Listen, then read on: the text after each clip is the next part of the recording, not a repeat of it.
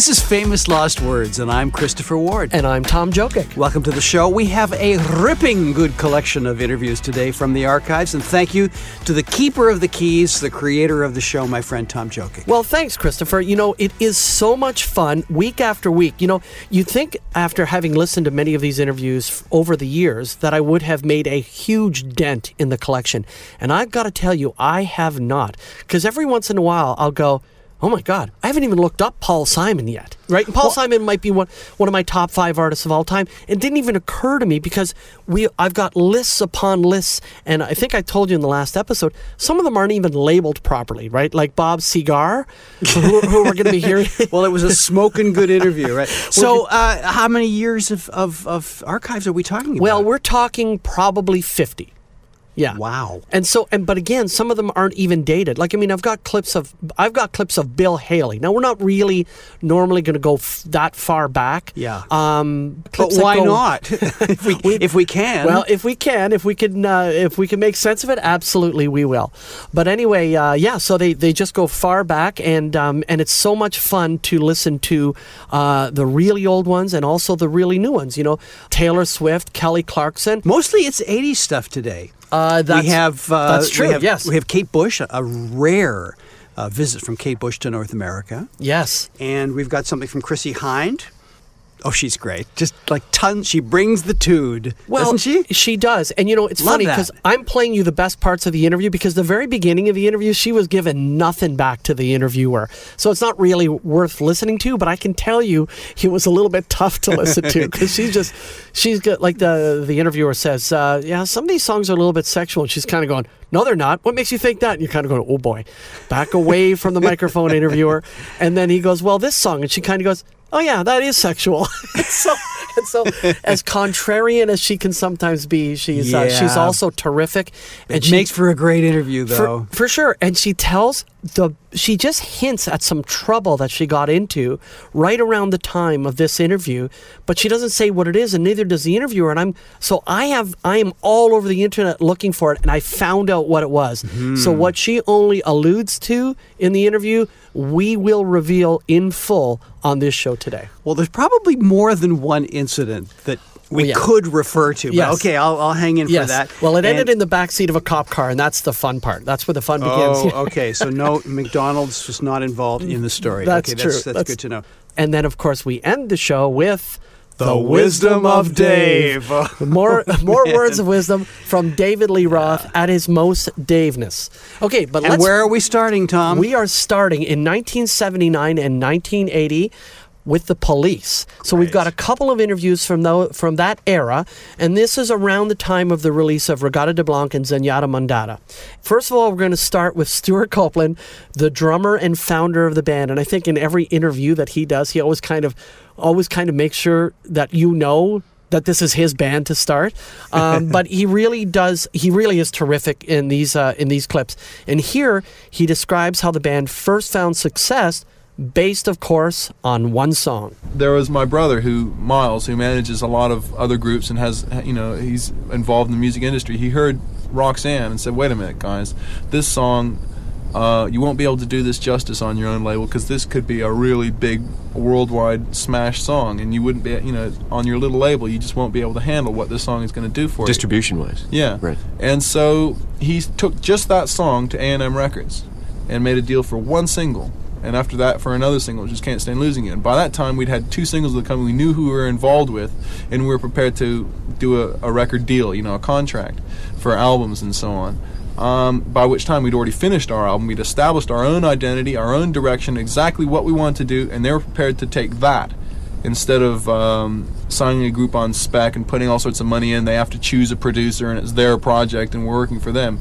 They they took us as we were and and we're prepared to uh, sell our records and that's the way it's been ever since. Was it easier putting the band together and putting the music together than it was to gain an initial acceptance in Britain? You had trouble there for a while, didn't you? Uh, the trouble that we had was because the in the beginning those kids were um, directed, or the the press dominated a lot of the thought. The music press. We were very adventurous at that time. The, the press in England always have been. They're very quick to spot new trends. They're always a little bit ahead of, of the mass market. Mm-hmm. That's why they're really good. They're very bitchy, and they're really, re, you know, they, they really like to carve. They make up. or break people. No, they don't. They, no, they, don't they, think so? they didn't help us break. In fact, they No? carved us up all the way along the line, and we're still the biggest group in the country right now. Right. Or we've accomplished. Why did that happen then? That happened because they kind of misunderstood us in the beginning. They, they, you know, like they understand us now, and they, they're, they're with us now. Um, because in the beginning, we were obviously not a punk group. We were not playing the three-minute songs, you know, about politics, about you know that we had, you know, we broke all the punk rules. But we were there, interested in those kids, and the kids appreciated that we were interested in them, and they, and we built up a following with them, which is why we've gotten to where we've gotten. When did you feel the tide turning in Britain then? When, When when, we- was there when was there any Just before we specific left point? for America, really? we had released Roxanne, which made no impression on the charts whatsoever, and sold about as well as our first record on Illegal had. But for A&M, with their budget, they're an actual real company with lots of promotion men to uh, whose salary they have to pay and everything. For them, like the 15,000 record sales was a dismal failure. But it accomplished one important fact, which was it established the fact that we're not a bandwagon band trying to play punk music for the punks. We're just a new band playing new music to the punks. Because Roxanne couldn't be called a punk single any way, shape, or anything, but it's obviously a new sound by a new group. Um, and that made people in the in the in the media and in just all all the kind of uh, opinion makers. Um, it made them take a second look at us, and it made them start to appreciate us. The aspects of having money. You have money now. I think I read in a Melody Well- Maker where you you out and out admitted you guys are fairly rich because of you know the way you've handled yourselves managerially. Well, the effect that has on our music is that um, that it means that we're free. That means that the record company has not got a fortune invested in us, which they need to make back. Um, so when it comes to making a decision about where we're going to be when, we make the decision. They can't say to us, "Look, we've invested this much money, so we're deciding where you're going to tour because we're paying for the tour." Uh, there's no element of that because we're paying for the tour. In fact, we're not paying for the tour; we're making the profits on the tour because we've got it under control. Um, and so we've ended up very wealthy. And also, artistically, this means because we have our economy under control, this group was set up not to be a mass you know you know a really big commercial item. It was set up to be free of having to make money. You know we were set up of so that we- having to make money, and there's the exactly. key, right? Okay. we could we could make a good living out of being a cult group. We don't need a mass following to, to support ourselves to pay our rent and stuff because we're you know session like we did for the first year we paid for our life with session work and so on and like the, the, the famous wrigley's commercial where we all dyed our hair blonde. That was to pay the rent so that we could keep the music free um, and when we you know like the it's not so much the richer we get we're already rich and we you know like we can breathe easy for years but the thing that gets us off in life is is experimenting with music and we're now totally free to do that without any commercial considerations at all Okay, so there you go. So that's a really interesting point. So there's a band that you know worked hard to um, be smart with their money, and now they're starting to make it, and that money to them doesn't represent financial gain. It represents artistic freedom. Well, it's not the end of the road. It's the access to the road mm-hmm. that gives them the opportunity to be, you know, as you say, creatively free and kind of do what they want. Yeah, absolutely. Okay, so that's. I love how matter of fact he is. I know everything is couched in a, in a, in a little bit of a boast with Stewart. Okay. he does not lack for confidence. no, he does not. Absolutely. And He of course, also happens to be one of the most extraordinary drummers in the world. And that's true as well. And, uh, you know, when I first met him, I think I, I may have told you this a few weeks ago, but he was in a studio here at the radio station, and I am like a huge police fan. And I walk into the studio and I looked at him and I go, oh, that's great. Here's the guy who made me give up drumming. Because there was just no way I was ever going to, to become anywhere near what he became. You could have had uh, other heroes. How about Ringo? That's a good point. But hey, you could do worse than aim for Ringo, that's for sure. Hey, this is Famous Lost Words. If you want to get caught up with past episodes, you can go to iHeartRadio.com. You can also download the iHeartRadio app or listen to us on iTunes. Okay, so we've heard from Stewart Copeland. Up next, we hear from Sting. Great song. You know, I think that that's one of those songs that hasn't aged well for a lot of people, but I still love it. Do do do do da da da da 1981. And Christopher, you and I are gonna actually gonna have a conversation and probably an argument one day about the value, about the genius of those lyrics. A lot of people hate those lyrics. I love them, and I will explain why someday. Okay, but first, hold that thought. First, let's get back to an interview with Sting and Stewart Copeland together this time. On the first album, Sting on Outlandos d'Amour, you, you wrote a lot of the material. Then on the second album, uh, Stewart, a lot of tunes coming from yourself and, and, and Andy and so on. Why so much influence Sting on the first album from you, and then we see it uh, diversifying again, the rest of the fellows sort of jumping into the songwriting end of it? Was that planned? During the fir- during Outlandos period, I was busy managing the group, booking trucks and hiring roadies and doing all that stuff. Meanwhile, Sting is sitting at home contemplating his his navel, Doing the important stuff. doing the important stuff, which is writing tunes. Uh huh. Because when we first formed the group, Sting didn't have any tunes written that were under 15 minutes long. and so it took a while for that to start happening. What is the most rewarding thing about this sudden popularity? the confirmation that what I what I used to believe as a starving songwriter, that one day my songs would actually be appreciated by a, a very large number of people. That's that's a very very satisfying feeling because I knew that they were good. I mean, I'm sure there are a million songwriters out there who feel the same thing. Keep thinking that same thing because it does work. Perseverance. You have played some very out of the way places, Sting. Uh, whose idea was it to go that route? I mean, Bombay and uh, Bangkok?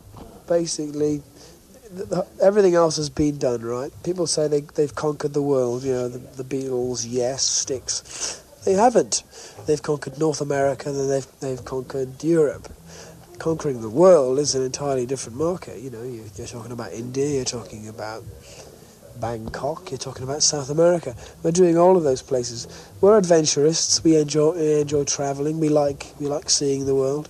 Why not? There's no financial um, benefits to be gained from it. It's just experience for me. You know, we drink it in. Did you make any concessions or changes on the Zenyatta Mondatta LP in order to uh, facilitate getting American airplay? Because you didn't get a whole lot prior to this tour. No, the, the prime consideration when we make an album is that we enjoy ourselves. We don't actually think of markets. If we did that, we'd probably produce something that sounded like the Bee Gees.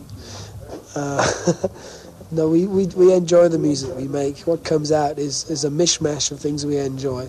There is no real master plan to uh, be incredibly commercial. It's an accident that we are commercial, if anything.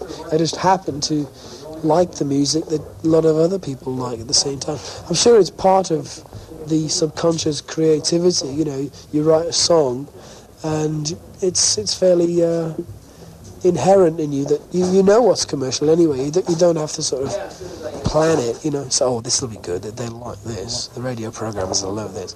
No, I enjoy what we do. There you go. Okay, Sting. was that completely necessary? We talked about the uh, the Bee Gees in a very recent episode, and uh, and we're fans, so there's no need to be mean.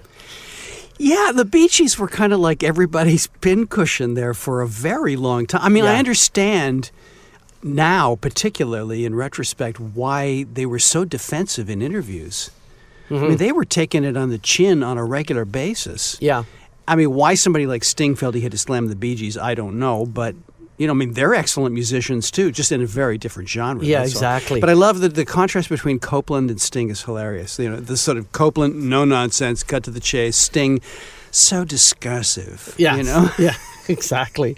You know, the other person who probably took more grief even than um, the Bee Gees was Phil Collins, right? Yeah, Phil As- took it on the chin he too. took it and he took it very personally he it hit him hard um, if you read a few interviews with him over the years he'll talk about the fact that he was affected by driving through the us and hearing the, the dj on the radio station saying this is a phil collins free weekend right and they don't mean we're giving away free phil collins tickets No, no. this means we are never playing we're not playing him and he was really hurt by that so it is interesting that these guys take shots at, e- at each other but boy you throw it back at them and they- they'll probably be pretty thin skinned you know He was guarded when I interviewed him, Phil, Phil? Collins. Yeah. yeah.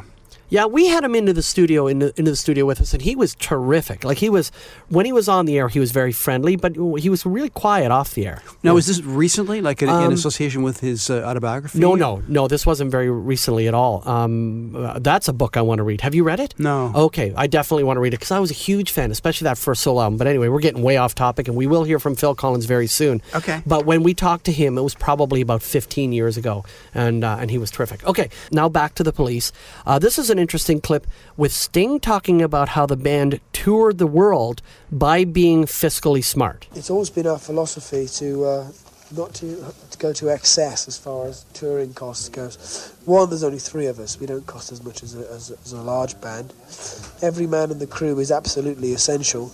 We don't have a masseur, we don't have a doctor or a chiropractor or a wardrobe mistress or a guru travelling with us. Some bands do. That's, that's where the costs arrive, excess. We don't have vast riders that, you know, demand five cases of champagne and uh, caviar and everything. We're actually fairly economic and logistic in the way we tour. We like to make a profit at the end of a tour. The old idea in the past was to spend as much as possible on the tour. The record company would subsidize you, and all you were doing was promoting the record. I think that is uh, a little short sighted in view of the present economic climate of the world. We are the band of the 80s. The 80s is a time of shrinking economies, and we will be still touring when, when the gigantic, you know, wasters of money are uh, at home wondering why they can't get a gig anywhere.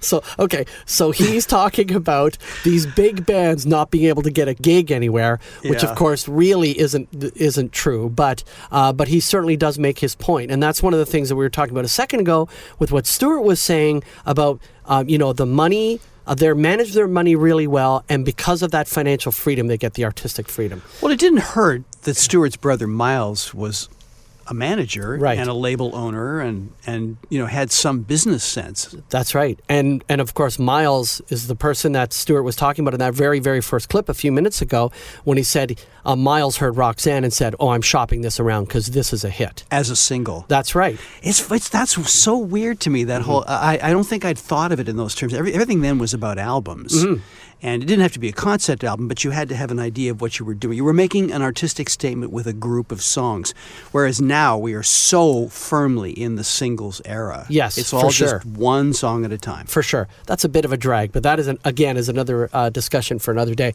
Okay, so just when you think Sting is capable of being reasonable, here he is being his most posh. In fact, he's his typical impossible self, as I like to say, when he talks just a little too seriously about the importance of pop music. the attitude in the 60s was, was to create pop music. Mm-hmm. And what we've done is we've made pop music once again respectable. In the 70s, it lost all of its respectability. We had mm. purveyors of pop who were just plastic creations of gigantic, you know, record companies. And they weren't real. Now, more intelligent, uh, thoughtful artists are, are into making pop. And I think pop's very important. Okay, There you go, posh Sting. There you go. Anyway, Mr. Sumner. So there you have it 1979, 1980, fairly early career interviews with Sting and Stewart Copeland from the police. You know, that band only made five albums. And they peaked with their last one, and it was such a drag that they that they split up. But I completely understand why. Sting had to put up with the complaints of two other people when he was you know truly the genius behind that group with with most of the melodies with all of the words pretty much. And he had to take it on the chin from these other guys who didn't want to do certain things with his songs. And so you do understand why he broke away from them but boy did I miss the police cuz with synchronicity synchronicity was so incredible in my opinion and I was a huge fan obviously and when they when they split I was just shocked I you know I remember it vividly I was working at a radio station then and I'd heard that they split up and I didn't want to believe it um, and uh, and I was heartbroken and you'd always hope that they would get back together again and they tried briefly too but that was a that fell by the wayside. You mean the world tour? Oh no, no, the world tour. I saw that too, and that th- that was terrific. That, but that was only what seven, eight years ago. Yeah. The big reunion tour. But I meant get together to you know make a new album. Um, you know, shortly after Synchronicity. I thought their breakup was only going to be temporary, but then Sting came out with two excellent albums, Dream of the Blue Turtles and um, and Nothing Like the Sun, which were fantastic, almost as good as anything the the Police ever did. And then his output, I think, trailed off after that. It wasn't quite as good because he became full of himself. you know, there's a lot of people who are going to give you some serious argument about, you know, not that Sting is overvalued in, in any respect. I mean, he is the creative center Mm-hmm. of it as the as the main songwriter in the band for sure. That that's where the sound derives from. But in terms of the musical identity, the alchemy that was the Police, you needed those three unique individuals to create that, and that was the launching pad, and that's what you know gave Sting access to the world. I agree with you 100%. Maybe I didn't uh, express it well enough, but what I meant by, you know, when he came out with his first two solo albums, they were so good it almost justified what he had done by leaving the police. But after a while, you realize that he really missed those guys. It, it gave it tightened up his music. It gave them a little bit more structure. It, it limited the songs to about three minutes. Sting, and um, you know, it didn't go into this on this wayward path of all the jazz influences, which sounded great in some of the songs, but then started to meander, and then he started just getting too deep and too morose and too too into his own head. And so I think that he really terribly missed Andy and Stewart in the long run. But right off the bat with those first two solo albums, I didn't think he did. My favorite police moment, briefly. Sure. The police picnic. Mm-hmm. And I remember they did something I've never seen anybody do before or since, and that is when the intermission came, uh, they had cameras follow them off stage and then down the ramps and into the backstage area, and they sat and they had tea and chatted together amicably, I might add. That's great. And then after the intermission was over, they came back on stage and the cameras followed them out again. It was very funny. That's great. The very first police picnic was in a field in uh, Oakville. And it was a mess to get out of, but it was a great day. It was one of the probably the first festival show I'd ever seen. I was 19 years old. It was 1981, and it was an amazing day. And they were fantastic. And then I saw them. I saw them in Detroit the next year, uh, around the same tour. Um, and then I saw them in '83, I think, for the final police picnic. You're a police geek. I am a police geek, and like I think I've seen Sting and Prince the most times. So I think I've seen mm. I've seen Sting six times with and without the police, and that's how many times I saw Prince. Got this in pocket. You're listening to Famous Lost Words, a deep dive into the musical archives. I'm Christopher Ward. And I'm Tom Jokic, and right now we're going back to about 1979, 1980.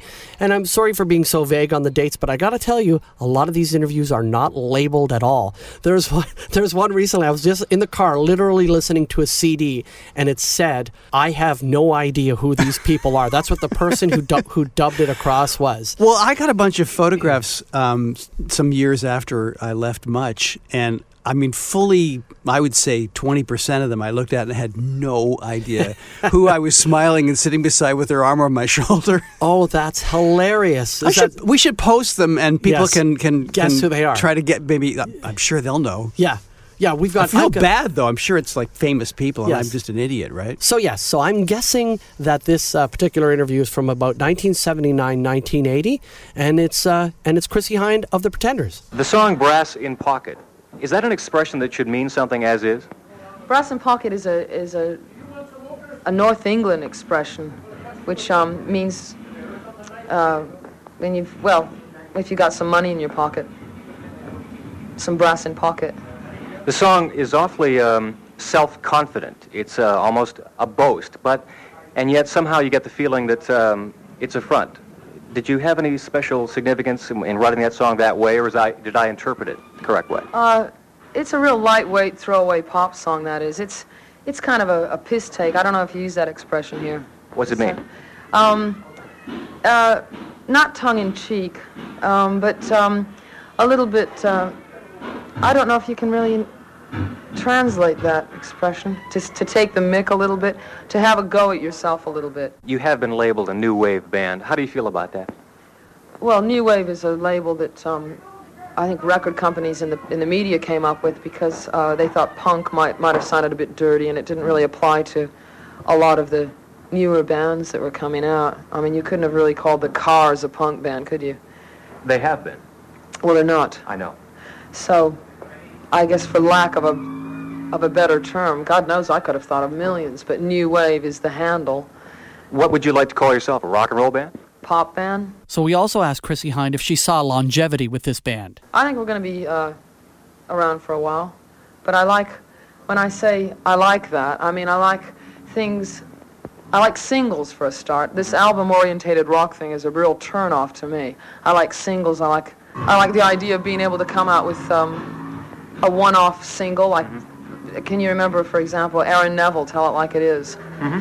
I think that was the only song he ever did that I can that I know of. Me too. And that was a great song. Now, see, if someone is obliged to go out and make a whole album, then it's not. You don't get that sort of that freshness and the enthusiasm where someone can go out and do a, a, a one-off great single. The latest Rolling Stone has a story about what happened in Memphis. I don't know whether you've seen it. I didn't want to ask you about it. I saw it. I would, yeah. I don't really want to harp, you know, I don't want to make a big deal out of that because it wasn't much of a big deal. It's unfortunate that that got printed, as far as I'm concerned. But I would like to say that I wasn't blocking an aisle. I was just sitting in a, in a chair at a table minding my own business. And it wasn't my fault. Really, it wasn't. Well, she doesn't want to talk about it, but you do. For sure. I love that. I love it at the end. Uh, yes, I care not to discuss it. But um, I did a deep dive into the Google archives about the Memphis venue that she was talking about, Right. where she said, I was only blo- I was only sitting in my chair, wasn't disturbing anyone. Anyway, she was taken away by the police, and I do know that uh, she was arrested for disorderly conduct. The funny part is, is that when she was in the police car, she ended up kicking out the rear window of the cop car. Yeah. That's never a good idea. Like nothing good can ever happen from kicking out the window of a cop car. No, you're going to ruin a perfectly good pair of shoes, right?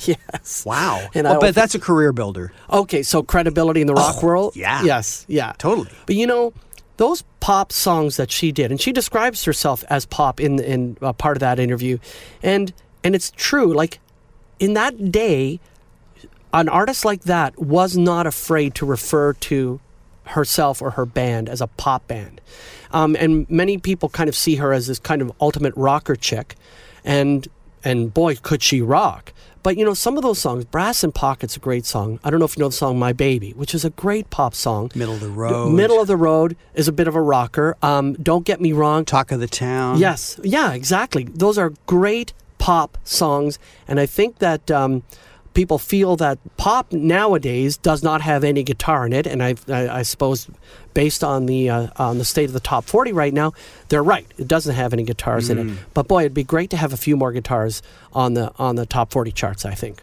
just like the Pretenders.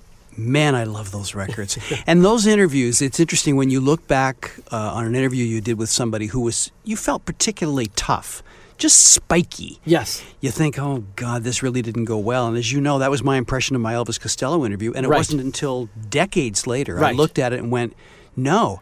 He was great. He was Yes. totally entertaining. I was completely uncomfortable, Right. but the results were great. Absolutely. Okay. And uh, did you ever get a chance to meet and interview Chrissie? I didn't. I met her Yes. Oh, okay. poolside at the Sunset Marquis, I believe, baby. but that's another story. Excellent. Okay.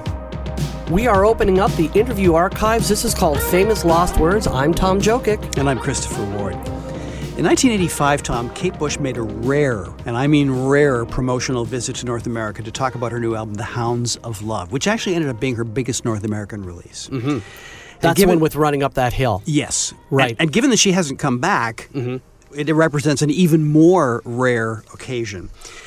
And as one of the first artists to embrace the new digital sampling technology of the era, in particular the, the Fairlight synthesizer, I don't know if you remember, but she and Peter Gabriel, I think they were there for a demonstration of the equipment and literally ordered them on the spot. And Oh. Stevie Wonder was another early adopter of that. Right. So she was a true groundbreaker in so many ways. Of course, I was curious about her working techniques and asked if she anguished long over making the album Hounds of Love. I think so, yes. I think um, certainly since the third album, it, it has been like that. Uh, it just seems to be a long process. You go into it not expecting it to be that involved, and before you know it's dragging you behind it uh, until it's finished. Is that partly a result of having your own studio now? That you felt you had to sort of work out the kinks in that situation and learn to work in your own facility? Yes, I think it was the last album that made me realise I needed one because I was being so prohibited by the amount of money it was costing every hour that I felt it was actually being anti-productive to what I wanted to do. We work very experimentally and it takes time. So it really made sense to um, get our own studio together. Yeah. You said you moved to the country fairly recently. Is that part of the process of building a home studio as well? Did that all come part and parcel? It did really. It was a kind of um, reorganisation I wanted to do between the last album and this, where I moved from the city to the country. We got the studio together, and uh, I just took some time to get back into training, that kind of thing. I think I made some of my best decisions during that time. Are you becoming more reclusive as a result? I think I have um, extremes where I'm very reclusive while I'm working and then totally non-reclusive when I come out to promote and uh, uh, say to people, here's the album.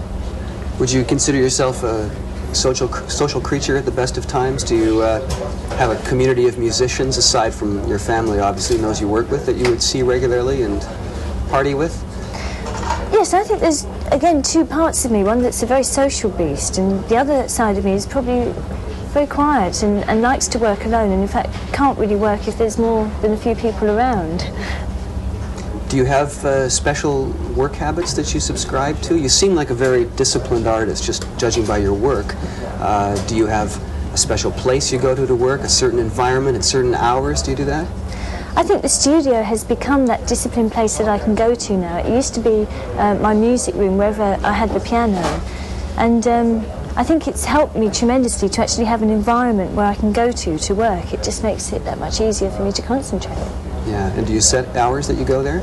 Um, not actually set hours, it depends how I feel, but normally I'll go there and work for a certain amount e- each day, depending on how well the ideas are coming through. Um, so it depends. You know, I had a bit of a crush on Kate. Who didn't? Who didn't? And and I know that you know most people just know her from "Running Up That Hill," which is probably her only song to hit the top forty charts, uh, unless you of course count "Don't Give Up" with Peter Gabriel. Mm-hmm. Oh, and um, Games Without Frontiers. She was in the, she was the high voice in Games Without Frontiers, singing "Je suis frontière," not "She's so funky" or "She's so popular," but that's her voice on that too. Um, but you know those early songs like "Wuthering Heights," just Mm. fantastic and a real th- theatrical performer um, uh, that I really miss. You know, it's funny you talk about having a crush on Kate Bush. She was the interview, I think, of all the ones I ever did in the entire time I was at Much that more people were fascinated by, were excited before it happened, and afterwards, like, so how did it go?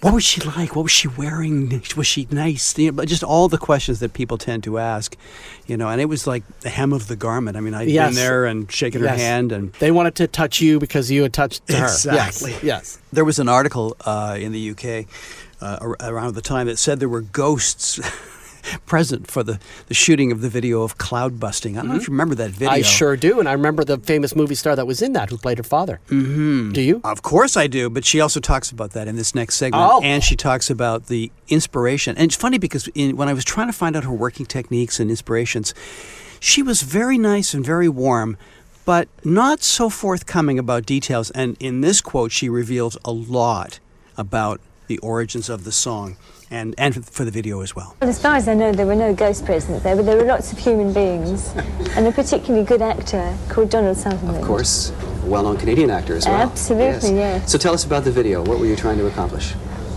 I really wanted it to be a short piece of film. I didn't want it to be seen as a promotional clip or even a video, but as a film. And um, part of that idea was having a, an actor, hopefully a great actor, that would play the part of the father and myself playing the part of the young boy. And the song was inspired by a book that's all about a very special relationship between um, the guy that wrote the book as a child and his father. His father was a very respected psychoanalyst, psychiatrist, and had lots of theories on life energy, and also had this machine called a cloudbuster that could make it rain. And together they'd go out into the, the dry desert and um, make it rain, and this was a very magical moment for the child. What book is that? It's called A Book of Dreams, and the man that wrote it's called Peter Reich. And unfortunately, the, the peak of the book is that his father was arrested. His beliefs were considered outrageous. People afraid of things they didn't know, um, spe- especially at that time. Um, and it was very, very hard for the child to cope without his father. And um, in some ways, the connection with rain for him, every time it rains, he thinks of his father, so it's a, it's a positive way of him coping without him. So we're talking to Kate Bush, and Christopher, you were telling me a quote where she said, and this is a quote The artist is like a magpie picking out little bits of gold and storing them away to use later. So does Kate really still feel that way in this interview? I think the whole process is like that. You're continually looking for lyrical ideas, musical inspirations, people that would be good to work with, people that you want to involve in your work. Uh, I think all the time you have to keep looking and listening because it's that accumulation of things that all your ideas and your work depends on. What are you looking at and listening to these days? Um, well, at the moment, I'm caught in the middle of a big promotional trip that Of course. Uh, that is interesting for me. I'm getting a great deal of feedback from people, which is incredibly rewarding. And also, I suppose one positive side of it is it makes you think about areas of yourself and your music that you wouldn't do unless people were asking you these questions. Okay, is it still okay for me to, to admit once again that I'm still vaguely in love with Kate Bush after all these years? Yes, it's all she is terrific, and I love the way her mind works. I love just the artiste that's deep inside of that woman. Like she is fantastic, and just how her imagination uh, was set off by that book, and then she creates this song out of it. And uh, that Hounds of Love album was fantastic. And she's just a pillar of artistic strength and vision. Yes. I really admire her. Yeah, me too. We're going to keep moving on here because we're going to talk about kind of some of the biggest songs of all time. And this is another Canadian, and it's a Canadian you know very well, Christopher, and his name is Dan Hill.